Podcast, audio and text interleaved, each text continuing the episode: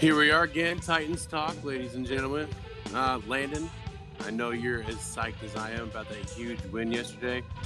What are your, what are your initial thoughts? I mean, I, I I'm still I feel like I'm still in a dream state, and I don't know it's real. I mean, I left so much emotion up in those stands that it's, in a way it's hard to get excited about this game because I mean, I freaked out probably five times in the last two minutes. I hugged everyone multiple times. We had a lot of group hugs. Oh yeah. I actually almost cried a few times, but I mean, it's not it's not every day you go to the greatest game you might ever see in person. Yeah. Certainly, I've watched better Titans games on TV, like Mariota's come back against the Chiefs in the playoffs. But as far as oh, something Oh, yeah. I've seen in person, the only thing, the only game that comes close to this was Vince Young to Kenny Britt back in 2008, 2009. Yeah, I mean, you know, you hit the nail on the head. I've seen a lot of really good games in that stadium. I've seen double overtime games. I've seen, you know, super huge, eh, super big highs. Like last year, you know, I didn't think it was going to beat, um, you know, the Philly or the New England game, but this game was something special. Um, I mean, you talk about a gritty team who was an underdog, not supposed to win this game at all, not even supposed to be in this game um, coming out and winning, especially the way that they did with the blocked field goal. Oof. Landon, tell me right now, yesterday's game, who, who would you give a game ball to? I mean, we had we saw a lot of ups and downs, a lot of big plays. Uh, you know, for the Titans, who gets that game ball?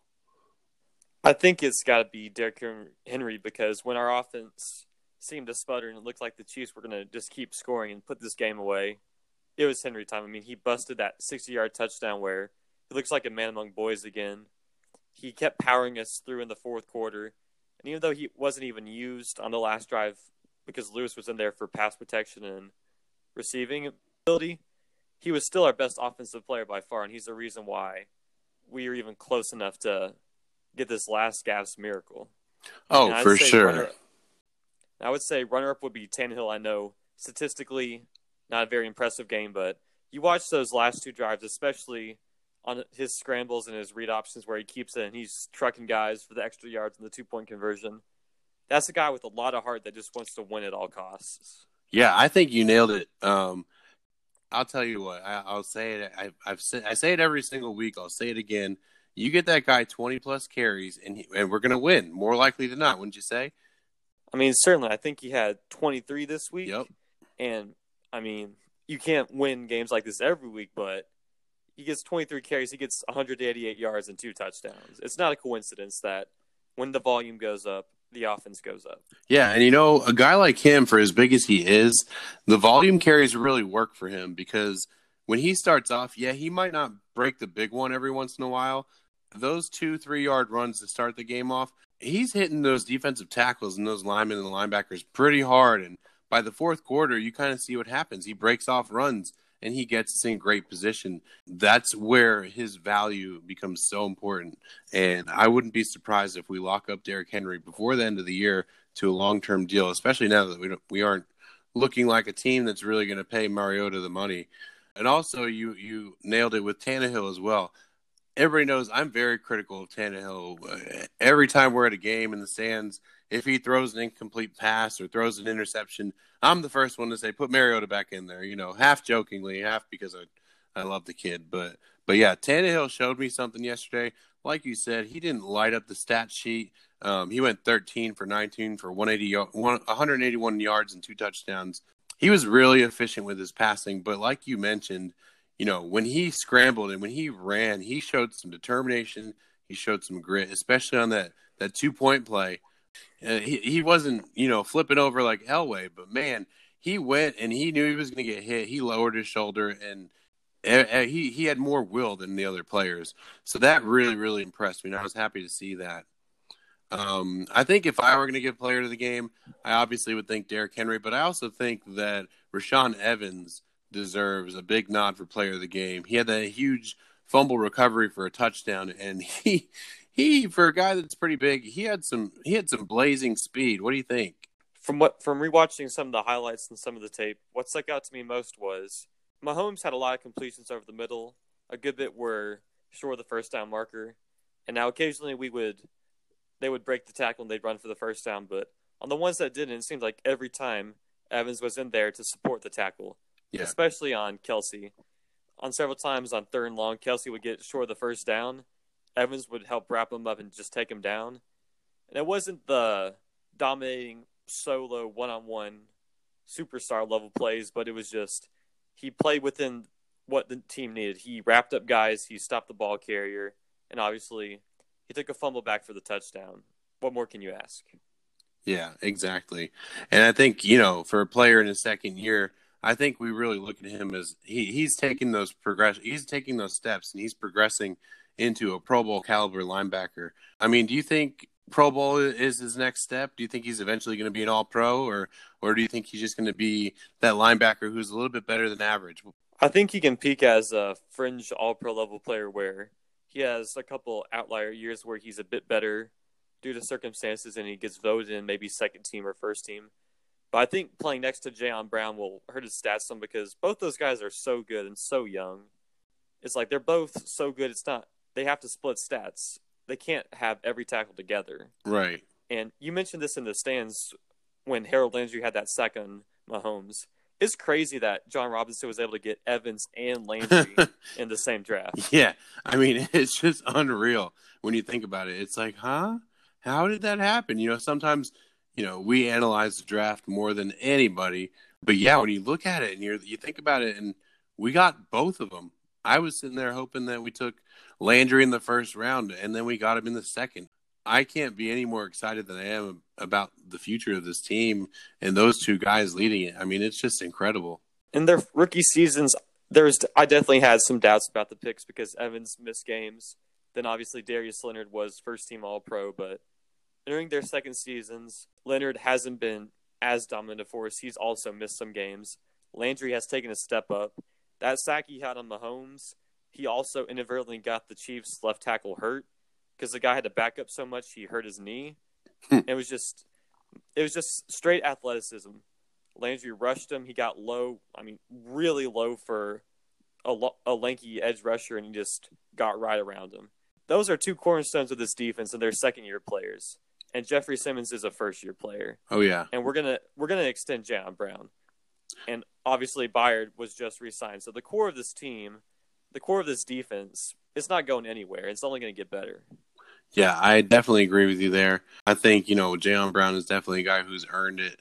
And I think we'll see him get rewarded. Probably, you know, I, I think he's, you know, end of the season kind of guy that make it extended. You know, we might see something uh, in the last couple weeks. But I think the guys you want to lock up before the end of the season are the guys like uh, Derrick Henry, you know, Jack Conklin.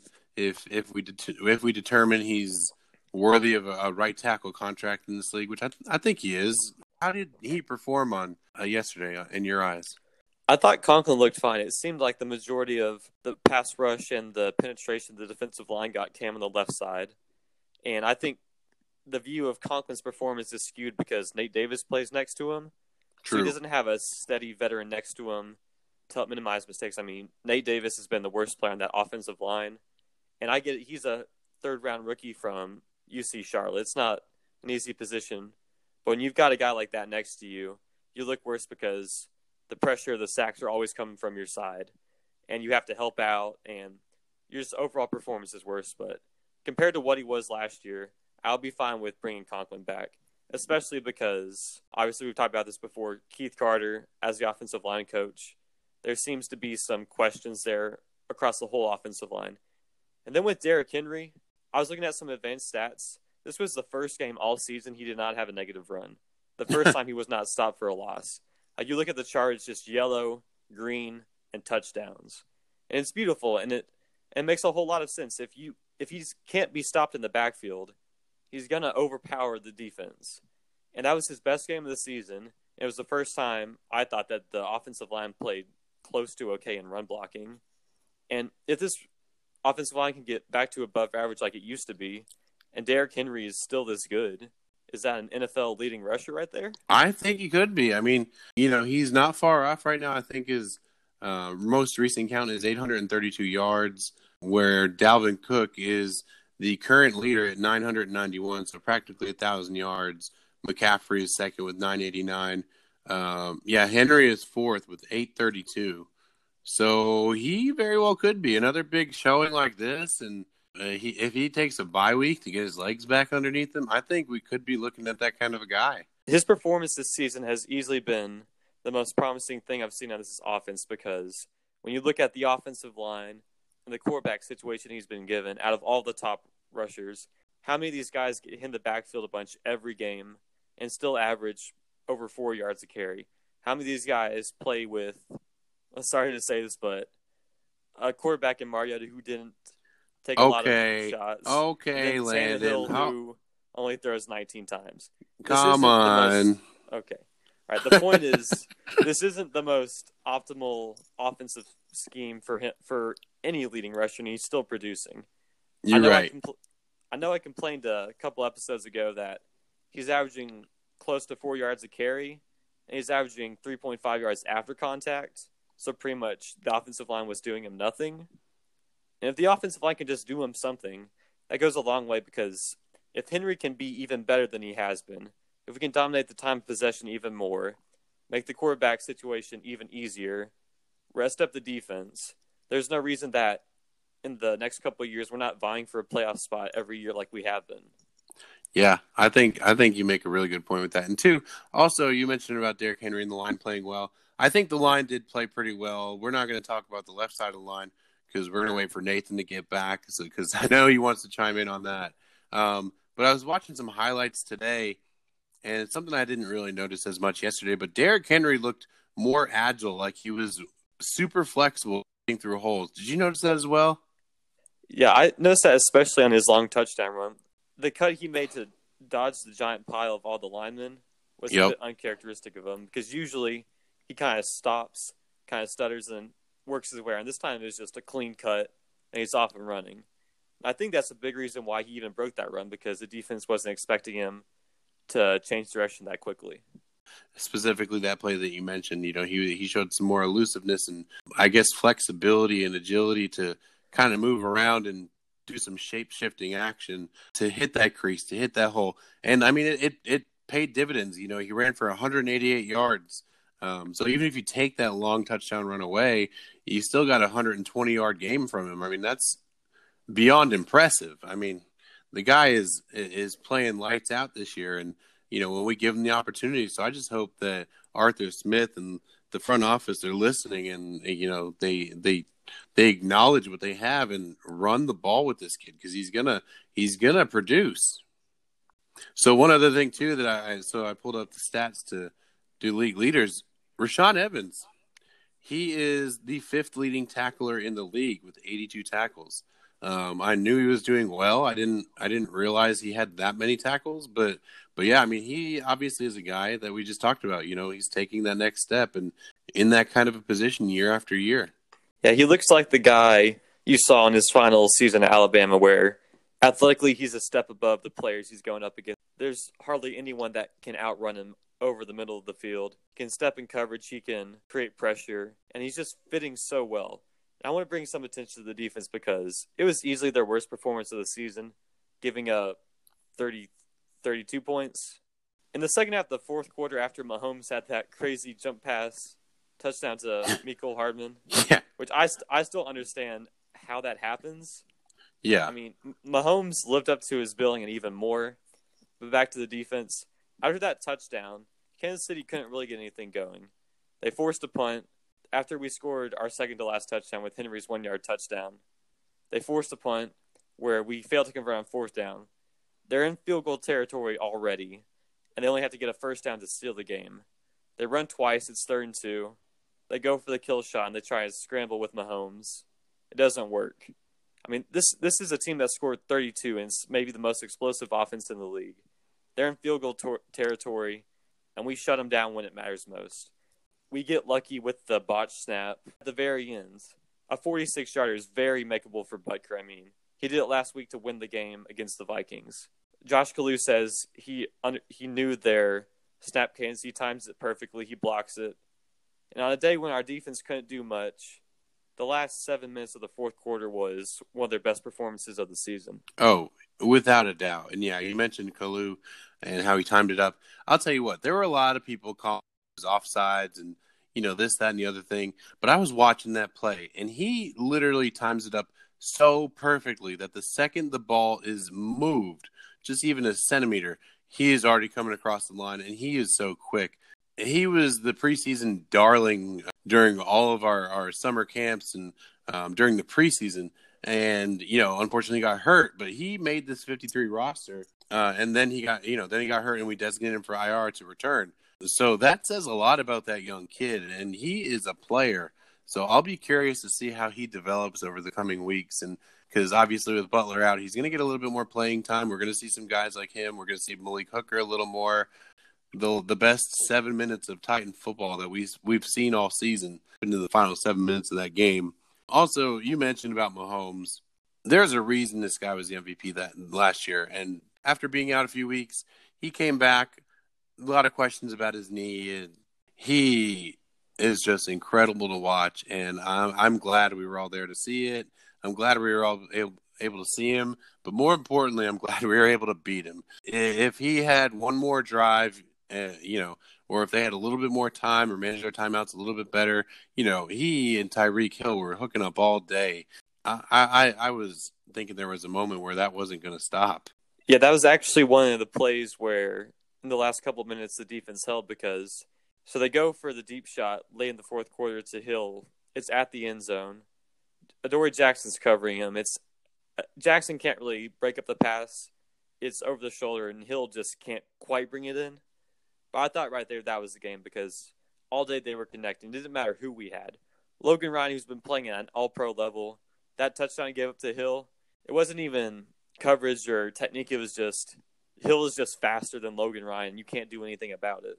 There's no chance. I mean, he's so quick. He ended up with 11 catches for 157 yards and a touchdown. Uh, I mean, that guy is so fast. I I thought I understood how fast he was until I saw him, you know, in person yesterday, and it's just mind blowing uh, how this guy doesn't have a thousand yards every single game. Uh, I mean, it's just unreal. There were plays where, uh, you know, Mahomes barely even dropped back, and he just chucked the ball up and knew Tyreek Hill was going to be there. And it was just incredible to see. What was just as crazy was early on when they would just do the short dump offs and he would break the tackle and you think, oh, it's going to be a seven yard game. And then he just glides by all of our defenders for a 15 yard game. And you're just thinking, wait, what?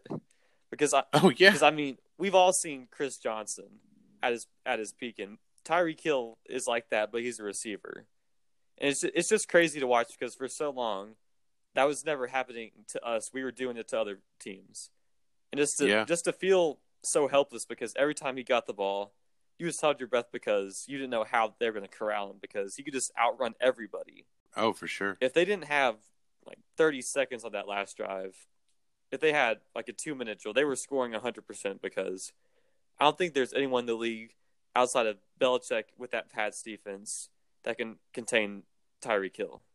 And then Mahomes, guys like guys like that don't come to Nashville, Tennessee all that often. I know he's in the AFC, so there's potential that we see him every year, but it's not like and to get to get to see a guy like that. Just, I mean, as a subjectively, he's just so much fun to watch because, well, obviously he's the MVP. He can do everything, and I know our quarterback situation isn't quite as enviable as some teams, but it really seems like we're starting to find like a golden age of quarterbacks where it seems like at least around half the teams are either have a manageable position or have their star.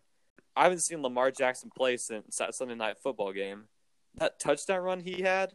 There's so many good young quarterbacks in this league, and there's a lot coming in in this upcoming draft. And I just want us to get our own because it's so much fun to have a guy like that to root for. This 24 year old superstar that's gonna lead your team to championships for the next 15 years.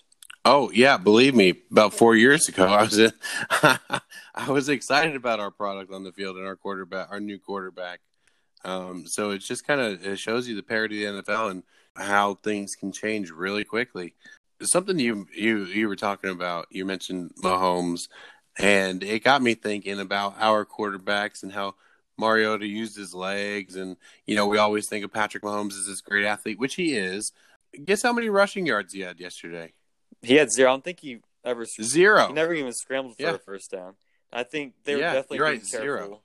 with with that knee. They are. Oh, they they are for sure. It, it, it's just so interesting that Mahomes, the super athletic quarterback, you think he's going to be all over the field, but he truly shows that he knows how to stay in the pocket. And I mean, there were so many plays yesterday where he was not even with the injury, he wasn't afraid to take a hit and stay in there and deliver a pass. And like that pass, you like you mentioned, the touchdown to Mecole Hardman, it, he was pretty much on his way down, and he kind of just chucked it out there, and then off to the races. It was insane, and you know, like you said, that is something really exciting to see. And I think confidence in this front office or in Jon Robinson um, that I think that we will get our guy again. Robinson will pick pick his guy. Uh, so maybe if that's this year, maybe not. You never know where it'll happen. Feel fairly confident that if he's going to go that way, that he's going to pick one of these next superstars, and I think we can have one of them in Nashville. So, yeah, I mean, a really, really great win yesterday, and you know we've got a lot of exciting things to look forward to. So we've got our bye this week. I, I've been saying, I, I told you guys the other day, I think our bye came like three weeks too late. But after a result like yesterday, how could you really argue? Landon, what do you think our biggest thing to accomplish over the bye is? I mean, obviously you want to get people healthy, but specifically, where do you want to see some improvements? Where do you want to see some some changes? I'd like to see the offensive system loosen up a bit more because when it comes down to crunch time, when we have to make that comeback, we've seen how easily we can move the ball at times. And now, obviously, prevent defense. The the circumstances aren't always the same, but we've shown the capabilities that we can pass just as well as most teams in the league. But for so, for so long in games, we just don't. And maybe it's because Tannehill Yeah. had to step in mid-season. He didn't have a full off-season to grow in the system, but to pretty much have two weeks between games, I really hope that that can get his rapport with Corey Davis and AJ Brown going because AJ Brown had one catch I think yesterday, and that was it was an important one to help set up Derrick Henry's last touchdown. But we Yeah, got he did. more th- from our receivers. But I'll tell you what, AJ Brown, he didn't have a whole lot of production yesterday, but there were a lot of plays that he was really close on. You know, there were there was one questionable call where it should, could have been pass interference, but there were two. There was one. I think there were two balls that hit him right in the hands in stride um, down the field. And don't get me wrong, they were tough catches to make, but you know he's that type of athletic player that could make those. So they were really close on a couple big bombs, and they would have been that would just opened up the game for us. But I think Tannehill getting a little bit more comfortable, us opening up the playbook and airing it out a bit.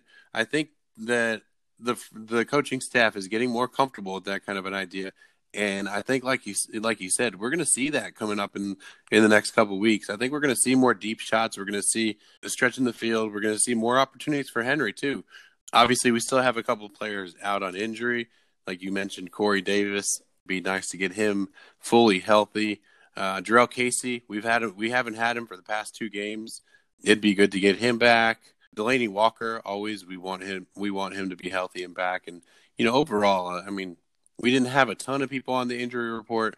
I think everybody can use a much needed break. As you know more than most, we do not have an easy schedule to finish out the year. Yeah, that's another reason why I want us to open up the playbook, play more balls to the wall, so to say, because there is little margin for error. But we essentially need to win out these last four division games to give us a comfortable chance of making the playoffs.